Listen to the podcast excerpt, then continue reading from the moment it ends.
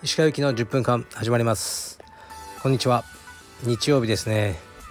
皆さんいかがお過ごしでしょうか。今日はですね僕は朝のなんと3時起きぐらいでしたね。今日はカルペディエムアパレルのあの撮影をちょっとやったんですね。でえっとねカメラマンはまあ僕じゃなくてプロの方に頼みました。小原健さんという。で、まあ、前からねインスタとかであの知り合いですごくいい写真を撮る方なんでと依頼してでモデルはあの梶田ひかるさんというあの女性ですね。まだ19とかじゃないのかな18とか。でまあ美大生で、ね、モデルとかをやってらしてで僕ねインスタで見つけてあのこの子いいなと思ってたんですよ。すごくセンスがいい。好きだな。まあ最近僕のインスタとかにたまに出てきますよね。で彼女にまた仕事としてお願いしてで今日やりましたね。で朝早く人が少ない時間にやろうということで青山に6時集合なんですけど彼女の家が遠くて始発でも間に合わないということで僕が車で迎えに行きました。家を4時に出て結構ねあの眠いですね。だけど撮影はすごくうまくいったと思います。もうお任せしてたんで、まあ、少しだけ指示というかディレクションもしたんですけどほぼお任せでもう僕は横で見てるだけであの画像のチェックとかも一切してないですね。どんなのが出てくるか楽しみだなと思ってるんですけどまあ100%いいのになったなと思いますね。まあロケーションも良かったしカメラマンの人もいいしモデルの子もいいと、ね、これであの絶対に良くなる。良くならないわけがないと思います。ですごくね楽しく楽しいっていうかこう2人ともなんか楽にあの気を使わなくていい感じのお二人なのでまたね新しいアパレルが出たりしたらいつかね同じチームでやりたいなと思ってますね。はい。でえー、っと先ほど見てきました。映画「ファブル」をついにあの橋本出演で話題の。で橋本はがっつり出てましたね。はい。もっとちょい役かと思ってたら結構がっつりと出てましてでそのアクションシーンも非常に面白かったですね。あの何ていうんですかね団地みたいなところの足場で戦うシーンがすごく面白かったですね。はい。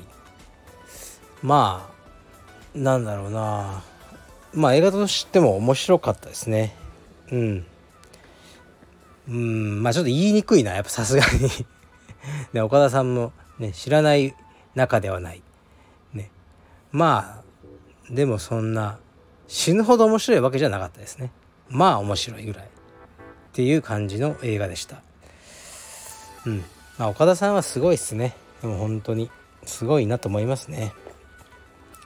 なんというか、まあ、役者役、まあ、当たり前ですけどね役者なんだなっていうふうに思いました。で結構お金がかかってる映画だなっていうふうに思いましたね。で結構悲惨な話なんですよね。ひどいなっていう話 でしたね。なんかえげつないというか、はい、結構残酷なシーンも多かったです。えー、っとじゃあレターいきますね。あんまりないんですが一つぐらいかな。ん？一つ。えー、っと。鹿先生こんにちは。いつも楽しく拝聴させていただいております。先日ラジオかテレビで聞いたのですがアメリカのスポーツ選手の年俸でコナー・マクレガーが一番だったと聞きました。格闘家がスポーツ選手の年俸で一番になるなんてことは今の日本ではなかなか考えにくいことだと思いますしそもそも選手として食べていくことすらままならないのが現状だと思います。そこで石川先生に質問ですが現在カルペディエムは選手をしながら食べていける環境を提供されていますが今後このような道場は日本全体に増えていくと思いますか？また格闘技 MMA 柔術も含む閉じがアメリカのように職業として日の目を見る日が来ると思いますか？長々となりましたがご回答よろしくお願いします。はい。そうですね。コナー・マクレガーはあの、まあ、経営してたウイスキーの会社を売却したその売却益で一気に利益が出たんじゃないなかったですかね。まあでもそのね、あのウイスキーの会社っていうのも彼の知名度によってそう、ね、それだけ、ね、会社の価値を上げたと思うのでうんすごいことですね。日本はそこまではまあなることはないと思いますけど、まあ、この10年で専業の充実化っていうのは増えたと思いますね。その増えた要因の一つにカルペディウムがあると僕は勝手に自負してるんですけどあのもっともっと増えるといいなと思いますね。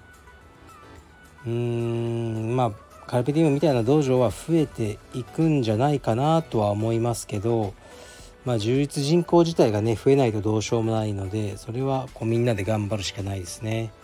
でアメリカでもねアメリカも本当一部ですよ僕アメリカの柔術家もいっぱい知ってますけどあの全然食えてない人もいるし本当に目立つあのまあ一部ね top of the top がすごい。っていう感じでそんなにまともに食えてない人もいっぱいいるのがあの実情だと思いますね。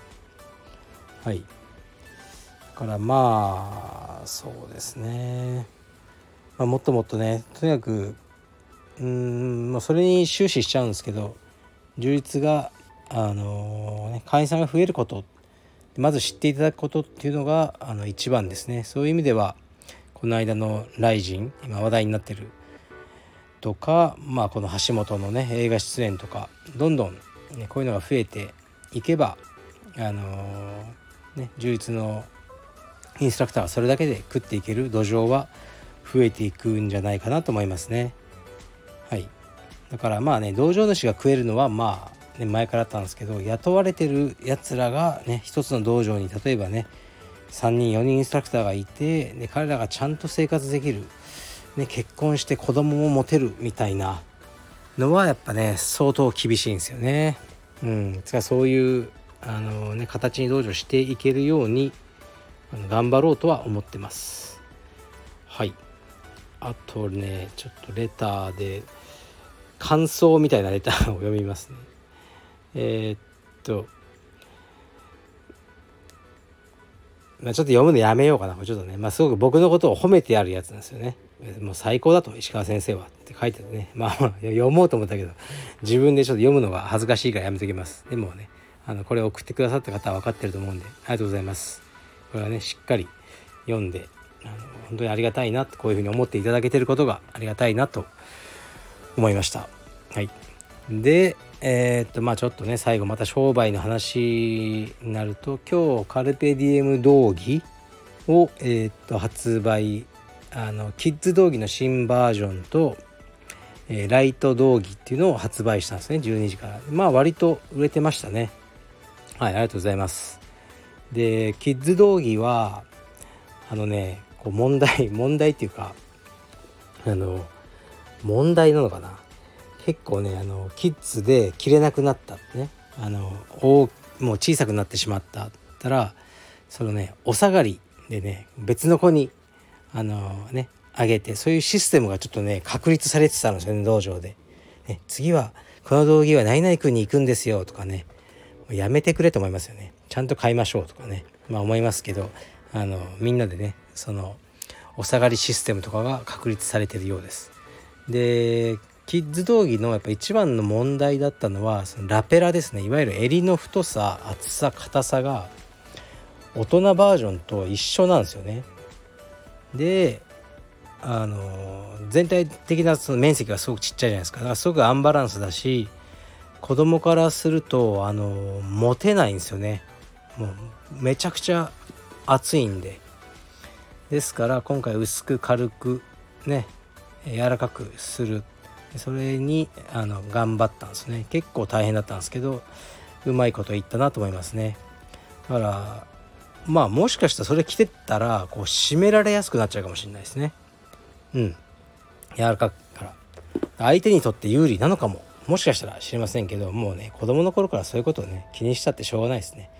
えー、っと気持ちよくねみんなが練習できる、ね、軽くて柔らかくて、ね、あとパンツはゴム、これがもう最高です。もう紐はねなんか垂れ下がってきたり途中で取れてパンツが落ちてきたりもうそんなんねしょっちゅうなんで、ね、だからあのすっきりとゴムにしてます。はい。また宣伝でした。もう宣伝もしないとねもう川尻さんのラジオの最初のもう定型文川尻さんが宣伝読むんですよね。もう覚えほぼ僕は覚えちゃいましたね。あの格闘技は覚えてないか、ね、楽しみたい人のためのフィットネス、ね、ファイトボックス、ね、ないないってこうね毎回、ね、あの T シャツを販売してますとか。ああいう感じでね僕もちょっとねこのラジオを宣伝に使っていこうと思ってるとこです。はい。では、えー、今日はこれぐらいにします。失礼します。